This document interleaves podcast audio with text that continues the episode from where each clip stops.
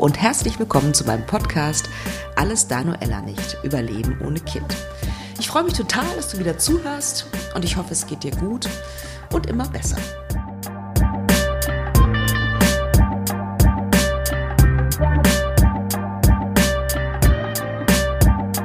Heute ist der 23. Dezember, ein Tag vor Weihnachten und ich sitze hier und kann nichts anderes sagen, als dass ich entspannt bin und ähm, mich tatsächlich ein wenig freue, äh, nach ein wenig äh, hin und her im Vorfeld.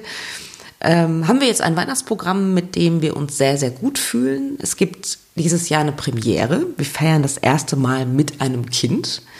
Ähm, eine alleinerziehende Freundin von mir, die kommt mit ihrem Sohn, äh, der ist drei. Und ähm, die hat uns gefragt und wir haben irgendwie beide so aus dem Bauch heraus gesagt, ja, coole Idee. Machen wir. Haben wir Bock drauf. Und das ist, wenn ich unseren Weg uns mehr so betrachte, wirklich ein ganz schön großer Schritt. Und ich bin total glücklich, dass das so ist.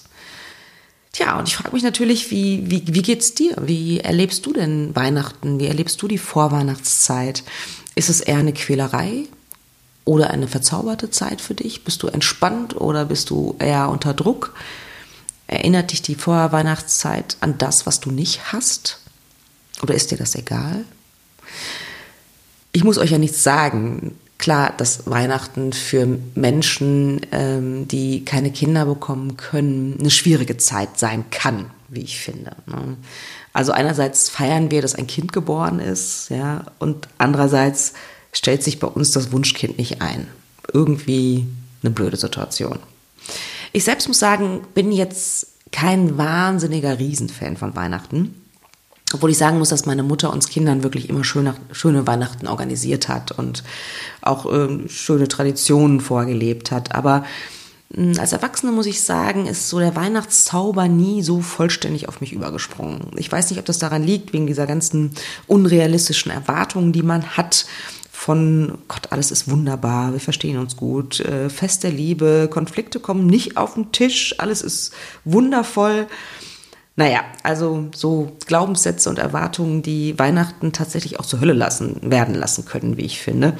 Weil, machen wir uns nichts vor, Weihnachten bedeutet nicht unbedingt Harmonie. Und keine Familie ist perfekt, zumindest ist mir noch keine begegnet. Falls du eine hast, wow, herzlichen Glückwunsch, auch schön. Ähm, und die Vorfreude auf Weihnachten, auf das Weihnachtsfest und das Weihnachtsfeeling ist bei mir wirklich unterschiedlich ausgeprägt, unterschiedlich intensiv. Ja, es gibt Jahre, da äh, freue ich mich mehr auf Weihnachten als in anderen Jahren. Ja, und dann gab es noch das Weihnachtsfest 2016.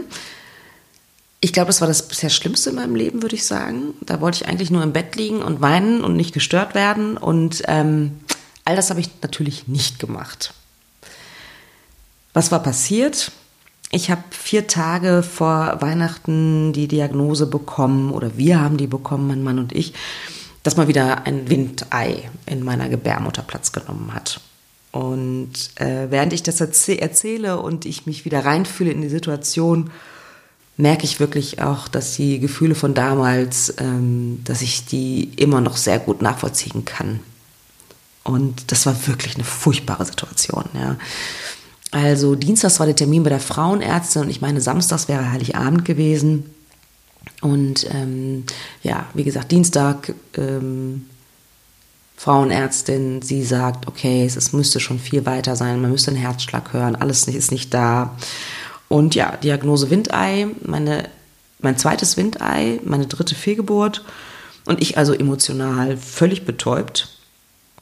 Auch weil ich so langsam zu ahnen beginne, hm, es kann sein, also ich habe, glaube ich, zum ersten Mal den Gedanken zugelassen und erkannt, es kann sein, dass wir mit dieser Kindergeschichte tatsächlich nicht erfolgreich sein werden.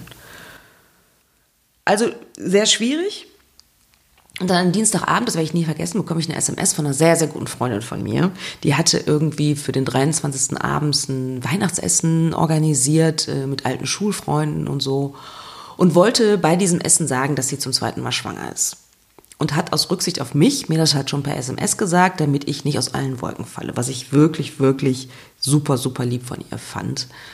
Und trotzdem hat es mir natürlich nichts gebracht, an diesem Dienstag diese, diese, die, diese völlig niederschmetternde Diagnose zu bekommen und Dienstagabend dann eine Babynachricht, eine gute Babynachricht. Und natürlich habe ich mich für sie gefreut und gleichzeitig war ich natürlich völlig in meinem Schmerz gefangen. Ne?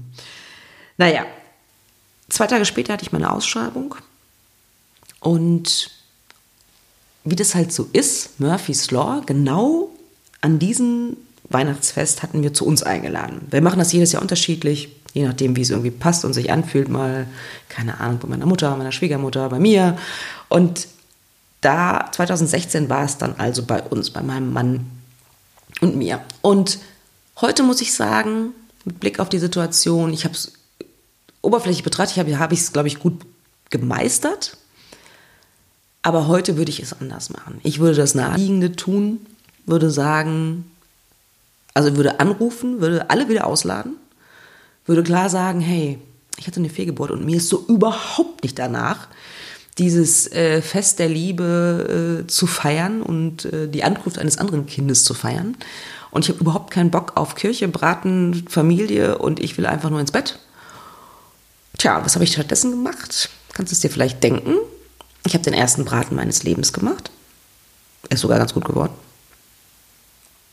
Ähm, habe drei Tage in der Küche verbracht und habe gekocht. Ich habe drei Gänge-Menüs gekocht. Also ich koche überhaupt nicht gerne und finde, ich kann es auch nicht wahnsinnig gut, aber an den Weihnachten habe ich wirklich, ich bin sehr gelobt worden für meine Kochkünste, immerhin.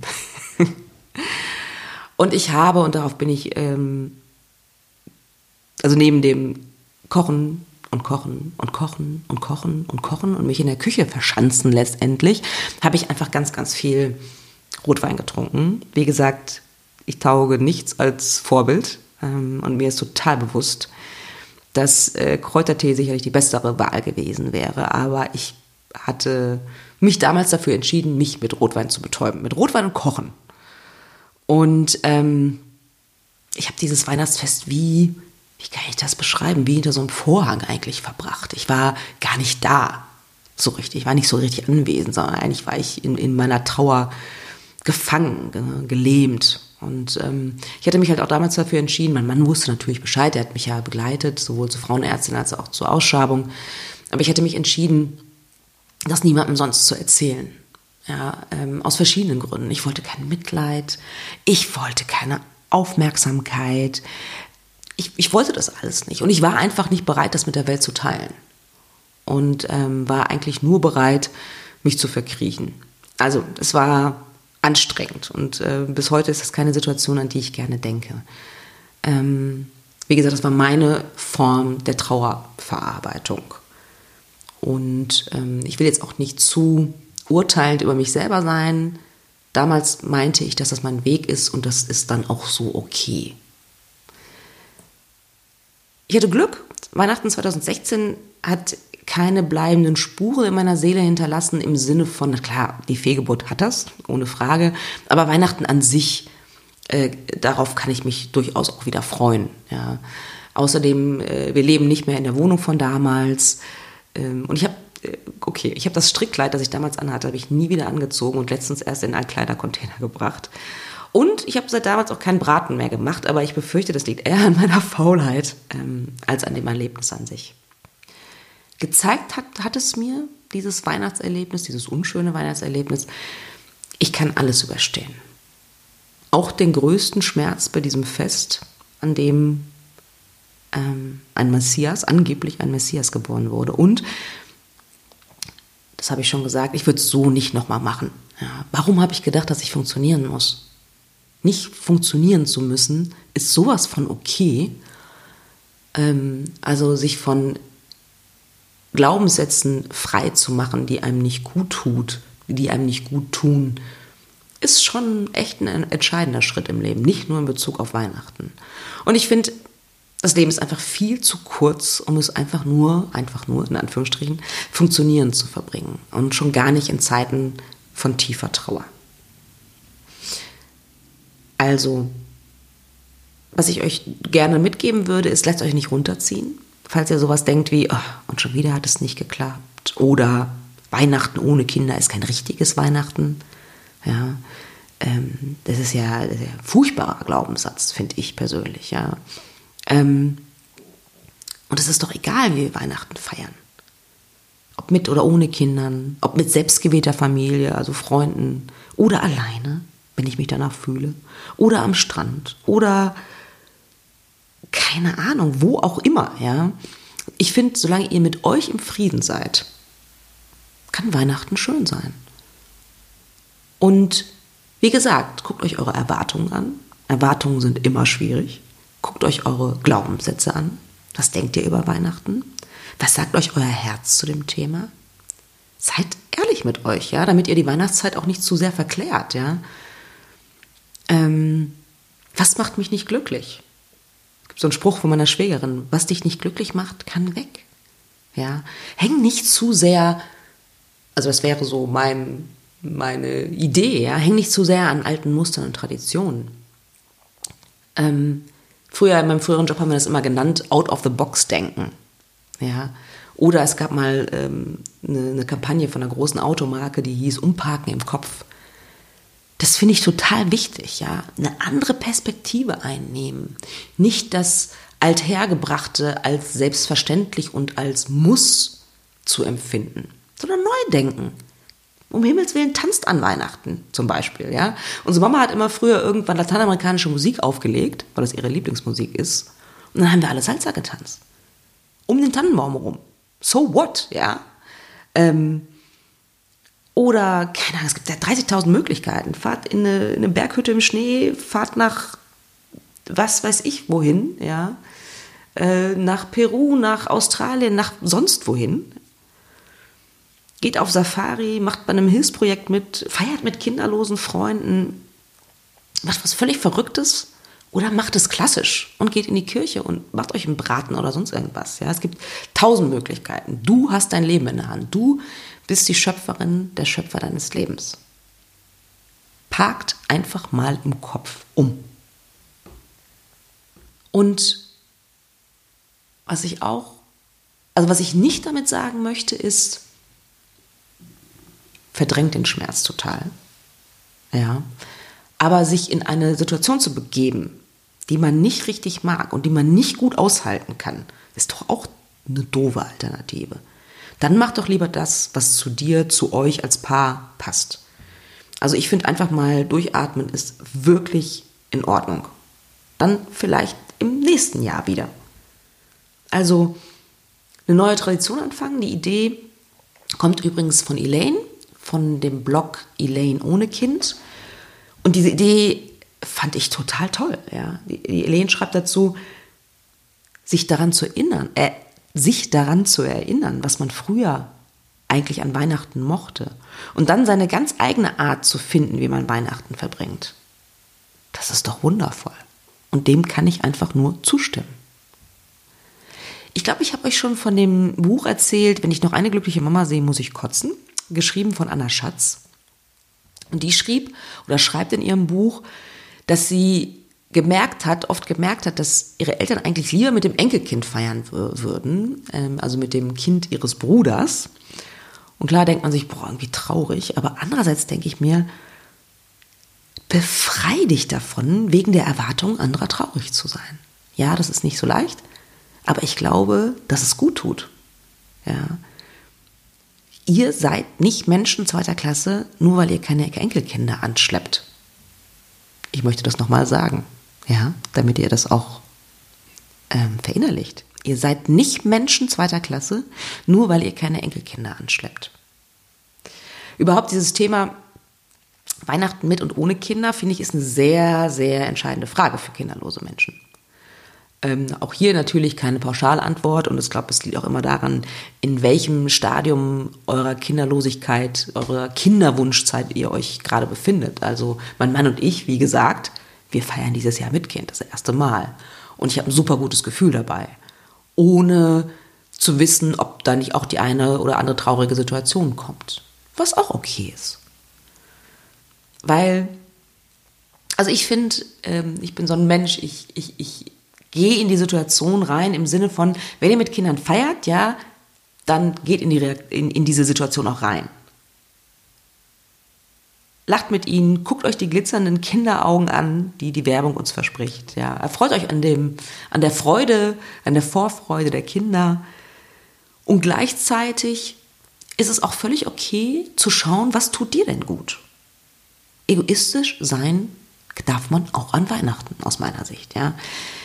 Ähm, ganz ehrlich, wenn man eine Lebenskrise hat oder in einer extremen Trauerphase ist, da darf man egoistisch sein, um einfach auch um zu überleben. Aus meiner, aus meiner Sicht, ja. Also man kann hinterfragen, ich kann hinterfragen, mache ich es jemandem anderen recht, um nicht zu verletzen, oder will ich das wirklich? Und auch vielleicht, wenn in diesem Moment, also wenn in, in dem Moment euch kein Ver äh, Verständnis entgegengebracht wird, also zum einen versucht es nicht zu nah an euch rankommen zu lassen und zum anderen, wenn ihr es einmal ausgesprochen habt, ist das schon ein Riesenschritt und tut gut. Wie gesagt, auch wenn vielleicht am Anfang zunächst kein Verständnis da ist. Aber für euch ist es gut. Und by the way, welche Werbung hat eigentlich diesen Trigger bei uns gesetzt, dass Weihnachten unbedingt mit großen strahlenden Kinderaugen einhergehen muss? Auch noch eine weitere Möglichkeit, die Weihnachtstage gut zu überstehen, ist, schaut euch mal euer Jahr an Wofür seid ihr eigentlich dankbar? Ähm, was, was ist, gibt es Schönes im Leben bei euch? Was waren eure Erfolge? Auch kleine Erfolge. Ich zitiere Laura Marlina Seiler total gerne, die immer sagt, ein Erfolg ist ein Erfolg ist ein Erfolg. Ja. Und das kann was Kleines sein. Das kann sein sowas wie, ha, ich habe es dieses Jahr zumindest fünfmal zum Sport geschafft. Oder, keine Ahnung, bei einem Streit mh, hm, nicht Ewigkeiten Groll zu hegen gegen den anderen und sich aus dieser Situation ein Stück weit zu befreien. Das ist für mich, finde ich, ein Erfolg, ja, das nicht die ganze Zeit mit sich rumzuschleppen. Also es kann ruhig auch was Kleines sein. Guckt es euch an und lasst das Ja sozusagen positiv Revue begegnen. Ja, äh, Revue passieren. Ja, kann sein, dass du Schlimmes durchgemacht hast dieses Jahr, aber das Jahr war nicht nur schlimm. Das kann ich mir nicht vorstellen. Guck mal da drauf, was schön war. Und wenn es nur kleine Momente waren. Ja, und zum Thema Trauer. Also falls traurige Momente hochkommen, dann würde ich sagen, nicht verdrängen. Also auch wenn ihr irgendwo am Strand sitzt an Weihnachten und euch, ihr euch für eine ganz andere, ähm, für eine ganz andere Feier entschieden habt, und trotzdem kann ja die Trauer äh, hochkommen, weil letztendlich, egal wo man ist, machen wir uns nichts vor, wir nehmen uns ja mit. Und natürlich nehmen wir auch die Trauer mit. Und das ist ja auch okay. Und deswegen finde ich, ist es wichtig, die nicht zu verdrängen. Also nicht so wie ich an Weihnachten 2016, was finde ich ein ganz gutes Beispiel dafür ist, wie man es nicht tun sollte. Oder ach, ich will's, das ist schon wieder eine Bewertung, die ich da wieder reingegeben habe, ne? mich selbst zu bewerten. Es war halt so, wie es ist damals. Ähm, heute würde ich es anders machen, aber es ist auch okay. Und nochmal zur Trauer zu kommen, zurückzukommen. Der Trauer kann man schon Zeit einräumen und auch vielleicht einen Ort. Wichtig ist, dass ihr auf eure Stimme hört. Ja, und Gut, wenn euch danach ist, irgendwie drei Tage am Familientisch zu sitzen und zu weinen, ist es auch okay. Aber vielleicht könnt ihr ja mal schauen, weil Trauer kommt ja oft in Wellen, ja. Und wenn dann so eine Trauerwelle kommt, dann nehmt sie wahr, taucht vielleicht kurz ein, gibt der Trauer einen Moment Raum, gibt ihr einen Moment Aufmerksamkeit und dann zieht weiter. Macht weiter. Vielleicht weint ihr kurz im Bad, wischt euch die Tränen ab und dann ähm, ja, macht, macht weiter, weil, was soll ich sagen? Schämt euch nicht für eure Trauer. Das ist okay. Es darf sein, alles darf sein. Zensiert eure Gefühle nicht. Du darfst traurig sein. Das finde ich so wichtig, das zu sagen, weil die meisten Menschen und ich auch damals in der Situation, ich habe mich geschämt für meine Trauer. Ich habe mir nicht eingestanden, dass es sowas von verdammt nochmal okay ist zu trauern in der Situation, wenn man vier Tage vor Weihnachten eine Fehlgeburt hat. Ja, das ist nicht unnormal oder irgendwie komisch. Ja, bei einer Lebenskrise darf man sich schlecht fühlen. Und was auch noch wichtig ist, finde ich aus meiner Erfahrung, Trauern ist unglaublich individuell. Jeder trauert anders. Und jede Art zu trauern ist okay. Ohne Wertung. Ja. Und wichtig zu wissen ist, glaube ich, auch, du bist nicht alleine mit Trauer. Es geht vielen Menschen so. Ob es jetzt ungewollt Kinderlose sind oder Menschen, die einen Angehörigen verloren haben, der gelebt hat, ja, oder eine Beziehung ist kurz vor Weihnachten in die Brüche gegangen. Es gibt ja so viele Menschen da draußen, ja, die an Weihnachten trauern. Machen wir uns nichts vor, wir sind ja nicht die Einzigen. Und ich finde manchmal, was heißt manchmal? Ich finde es wichtig, dass man sich der Trauer stellt. Ich glaube, dass es nicht so eine richtig gute Idee ist, sich dem Schmerz zu verschließen. Weil ich finde, wenn man den Schmerz annehmen kann und dahin gucken kann, und wenn es nur für einen Moment ist, dann kann man den Schmerz auch eines Tages hinter sich lassen. Und die Trauer auch ein Stück weit. Ja. Also ich finde das, ich das wichtig. Und ich finde es auch wichtig, dass man sich nicht vergleicht mit anderen. Ja, wie gesagt, Trauer ist individuell. Jeder trauert anders. Der eine ist bei einer Fehlgeburt äh, der, der oder demjenigen macht es fast nichts aus und der andere hat Depressionen und dazwischen gibt es 30.000 Graustufen. Alles ist okay. Und ähm, ja, natürlich kann man offen sagen, Weihnachten ohne Kinder ist anders. Machen wir uns nichts vor. Klar, aber nicht unbedingt schlechter.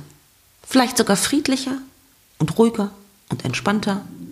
Akzeptiert das so entspannt euch, setzt euch nicht zu sehr unter Druck, ja. Und wie gesagt, hört auf, euch mit anderen zu vergleichen. Also auch nicht nur was Trauer angeht, sondern auch wie, wie ihr euer Weihnachtsfest feiert.